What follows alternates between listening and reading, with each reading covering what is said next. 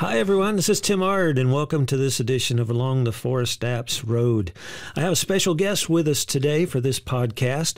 That's a gentleman that I haven't seen, I guess, probably 25 years or so. Talked to him several times on the phone, back and forth on uh, social media, but it's been a while since we've chatted, and that's uh, Norm Hall from up around the Lake States in the Chicago area. You on there, Norm? Yes, I am. How's everybody doing? Day down south, and uh, and hopefully uh, you have good weather up that way too. Yes, sir. We do. It's about seventy-one degrees. We got a little bit of wind. Don't have the air conditioning on today. It's a very nice day, and thank you for the invite. I appreciate it. Well, that's great. That's great. I, I, uh, I was just thinking, uh, where where did we first meet? That was uh, one of the one of the uh, training classes. I guess was it ISA or was it uh, ArborMaster or what was it? I, from what I remember, it was an ArborMaster training course, and then for the Arbor Games finals in Nelsonville, Ohio. Yeah, that's right. That's right. You kind of competed there a little bit, didn't you? Yes, sir. I did. I tell you, those were the days, and uh, I. Uh, I've got some some uh, talking back and forth to several people who's who's been involved from those times, and and they're all pretty busy out there sharing information and doing great, trying to get everybody up to up to snuff and safety out there in the tree care business. And and uh, reason why I, I had talked to you is to kind of maybe discuss a little bit a little bit later. I'll chat with you some more here, but but um, a little bit later about some of the bucket or lift training that you do because I get a lot of questions about that. But I know you've uh, you've been in the in the chainsaw rendering side of it for many many years too, and uh, not only the climbing and rigging, which very very strong in, but uh, you you are also uh, was it care of trees or something around Chicago area that you started off with? I worked for the Care of Trees for 40 years. 40 years? You're not yep. that old. well, thank you. I appreciate that. yeah, I remember you. Uh, you had quite a team there. Um, I met two or three of the guys that you worked with there. I remember back years ago, and uh, that's that's quite an operation around the Chicago area, or was. I know when you were involved with it, and then and then you were very involved with the ISA because I guess out of Illinois, where they're kind of homed, and and uh, you started doing a lot of training with that, didn't you? I started a, as an instructor for the Illinois Arbor Association back in 2002 with some safety uh, courses, and then that evolved into some rigging, climbing, pruning, felling, chainsaw maintenance, cable bracing courses. So we, we offer up to nine different courses wow. what we call the tree worker domain. Tree and I am the lead instructor for that domain. Oh, cool, cool, very good, very good.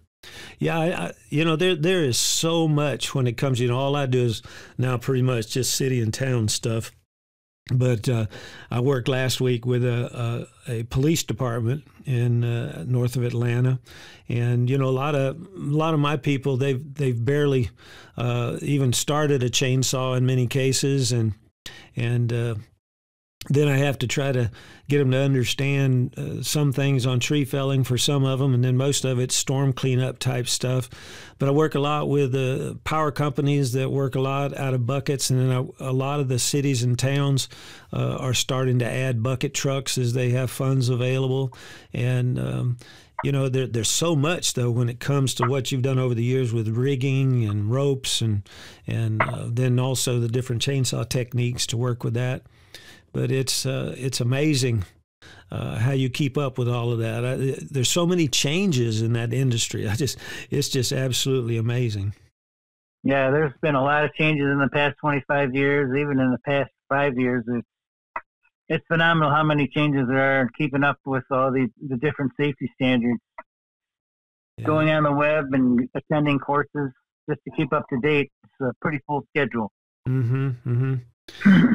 Well, um, uh, tell me a, a, little bit about um, uh, you know some of the some of the I guess you'd say lift training. I guess how most people look at aerial lift. I guess that includes bucket trucks and all that kind of thing. What what all is is really involved in that as far as uh, you come in and, and you give them the ability to to certify an operator Is that kind of what it is? Follows some of the OSHA rules as well as general industry? What I do is I just go up and follow the ANSI standards and what they what they get when they complete one of our courses a certificate of completion. I can't certify anybody because yeah. I'm not qualified to do that. But it's just unreal as to un, how uninformed some of these people really are. Mm-hmm, mm-hmm. So, my first recommendation would be to read the owner's manual. I would say 95% of my attendees, or participants, have never even put a hand on the owner's manual. Right. And there's some or very important critical information on that. Yeah. Every every lift is different, and every manufacturer is different. There are over under booms, there are side by side booms. Some have four stabilizers, some will have two stabilizers. Um, some will have different slopes that you can operate from. The most that I can recall is a five degree slope, hmm. but every manufacturer is different. So my first recommendation is always read the owner's manual. Mm-hmm. Yeah, I, I, talk about that all the time with the saws. Is, is that uh, you know most of the time when when, they get get saws and stuff that the equipment. Uh, you know, they pick it up, it goes out maybe to a truck or into a tool room, and, and then the paperwork always goes into a desk drawer somewhere. Nobody ever sees it. And uh, I always tell them, you know, at least with the equipment as far as trucks and tractors and stuff, it's usually rolled up in a tube or under the seat or in a glove box somewhere. But they they still don't locate it in a lot of cases. And I was told that's one of the first things that OSHA really looks at, you know, is is familiarization with the operator's manual from any manufacturer. That's correct. And another recommendation I have is when somebody does read the owner owner's manual, I would go ahead and give them a test and then if they pass that test, document it. Mm-hmm. There's nothing more critical to OSHA than safety training documentation. Mm-hmm, mm-hmm. Keeping all the paperwork in line. Exactly right. Yeah. So I have an outline here. I'd be happy to go through it if that's what you if that's what you want me to do. You had sent me kind of a copy of that. Um, and you know it, that's extensive. I mean, you know, it's it's something to where, um, uh, you know, that's it's a lot of lot of information, especially when you've got so many different uh, types of units and those kinds of things that you have to make sure that you cover. But it, um, you know, some of the some of the basic things that that you know I think people don't understand has to do with uh, some of the dielectrics and those kinds of things, and uh, you know who's who's supposed to get around power and who's not, uh, who's supposed to be. Uh, uh, you know, kind of managing stuff from the ground or up in the air, you know, what type of PPE they should have or harnesses they should have, you know, all that stuff. And I see that you you pretty much cover most all of that in your outline. So, and uh, yeah, I do. There's a, a full body harness you're supposed to wear with a dorsal attachment, and it should have a deceleration lanyard, and you're not you're not supposed to fall more than six feet if you get ejected out of the bucket. Your deceleration lanyard should have an actual decelerator manufactured in it, and your uh, connecting links should have a 3,600 pound gate. That's a, a new ANSI standard. I think in 19 or 2020 rather. Wow. So that's some stuff that's been updated that uh, people need to be aware of because evidently there's a reason for that stuff, I guess. And, yes, uh, when uh, if somebody does happen to get ejected and the gate gets in contact with the uh, the lift anchoring device, the gate can excellently get crushed and open. So they they found that with a 3,600 pound gate, that is less likely to happen. The other gates were rated at about 1,200. There's a lot of accidental gate crushing openings as a result of these people getting ejected. Mm-hmm. Hmm. Wow. I know they kind of look like a slingshot. I've seen some videos, you know, people yeah. pushing on treetops and those kinds of things, and then all of a sudden, uh, they they kind of shoot out of the bucket kind of quick. Yes, sir. They sure do. Very unexpected. Yeah. Um, one other thing I just thought about. Um, what what is your understanding? Or you, I'm sure you know the rules on this. I've heard bits and pieces of it, but as far as uh, saw work out of a bucket, I've seen a lot of um, of the power companies and stuff going to uh, pole saw use out of the bucket and uh, some are hydraulic, and I guess they're they're kind of gearing up for battery units. And then um, I've also you know a lot of chainsaw use, little and large, uh, coming out of that, and uh, you know starting in the bucket, what should be carried up, those kinds of things. Do you you talk about some of that stuff in your training too, right? So that's one thing that we stress at the care of trees. We had a, rule that anytime you operate a chainsaw, either from a rope and harness or from a lift, you had shall have deceleration lanyard on it, but it is not in the new standard. It's only in the standard for working out of a, a rope and harness. As far as starting, never start the chainsaw in the bucket. Always start the chainsaw with the chain brake on. Have something between you and the chainsaw, say a, a three part or the uh, the the basket or the bucket no drop starting, always have the chain brake engaged, mm-hmm. always started at idle, except for when you're uh, cold starting, then you have that fast idle, but make sure the chain brake is engaged. Mm-hmm. Well, what uh, um, on? Uh, I was reading something. I don't know whether it ever was finalized on the Z133. It was. It used to be like a ten and a half pound limit on uh, starting outside the bucket on saw size, and I think they moved it up to 15 pounds or something like that. Yeah, so it's now at 15 pounds. But there's no there's no lanyard required. Is that what you said? There's no lanyard required. Hmm. I'm working out of a bucket. Okay, and so they would, um, but you can't clamp start that or anything in the bucket.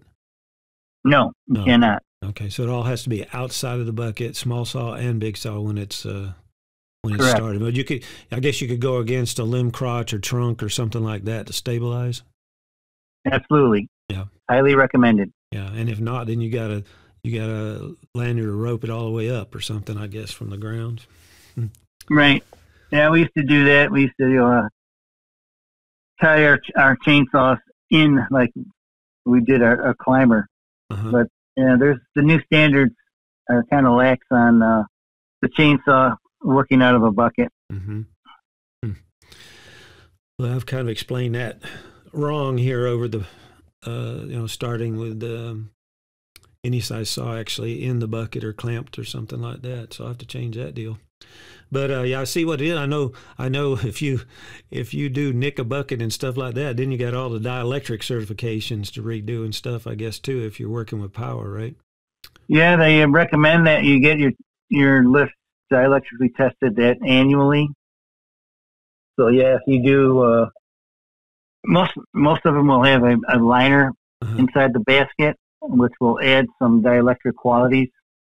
But yeah, if that once if if that gets nicked with the chainsaw, then yeah, that's something to be aware of for sure. Uh, so the the liner can come out, not have to replace everything, but it would still right. be probably pretty expensive, I assume.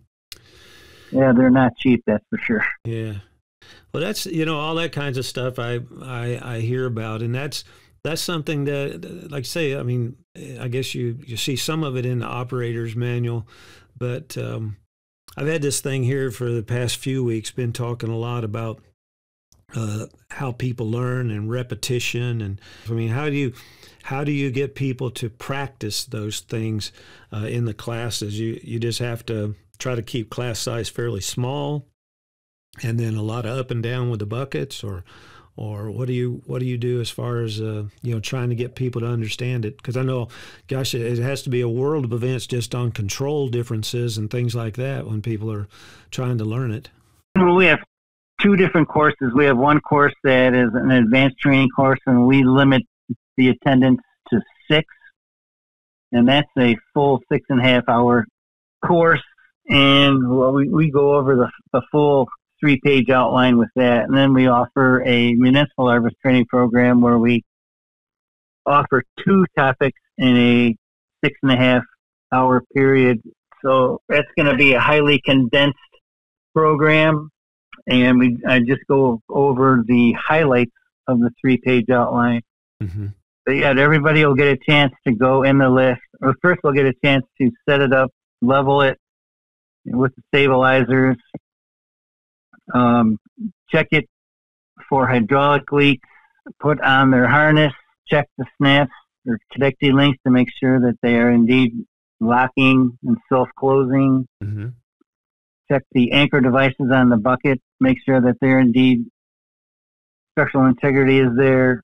We uh, put on the harness, make sure it's put on the correct way, and just let them fly the bucket. And we critique them while they're uh, flying the bucket. Mm-hmm. So there has to be an unfolding procedure and a folding procedure. Every different manufacturers have different unfolding and folding techniques, so you have to follow that procedure. And then we go over the last thing we go over is uh, rescue. Mm-hmm. Nowadays, the new buckets will have tilt features, so that the actual basket can be tilted to extricate the uh, the operator easily. But some of the older buckets don't have a tilt feature, so we have to actually pull them out onto the cab guard mm-hmm. and wait for EMS. So yeah, that's our uh, that's pretty much what we do. The six the six and a half hour advanced training course is highly recommended because there's a lot more material involved. But you know the uh, the budgets come to play in with the municipalities. So Mm-hmm. that's why we offer a two course, six and a half hour day presentation. Well, love that you just explained, that's that's kind of the questions that, that I hear, you know, from managers and stuff that, uh, you know, they've they've got this this new bucket that uh, they finally got appropriation funds for, and and then they um, they try to get somebody to to operate it and and up to snuff. And, and, and basically the the manufacturer representative or the sales outlet you know is is usually um, their first attempt at at the training because it's it's usually uh, you know kind of comes with the purchase deal. But then it doesn't do a whole lot for the operator is what I hear. Are constantly looking for um, you know someone to be able to to give them what they need to you know get their people a little more up to accustomed with the with the bucket. And so uh, you know I'm I'm I'm just uh, glad that people like yourselves are out there doing that stuff. So and I guess you need to multiply a bunch. Well yeah.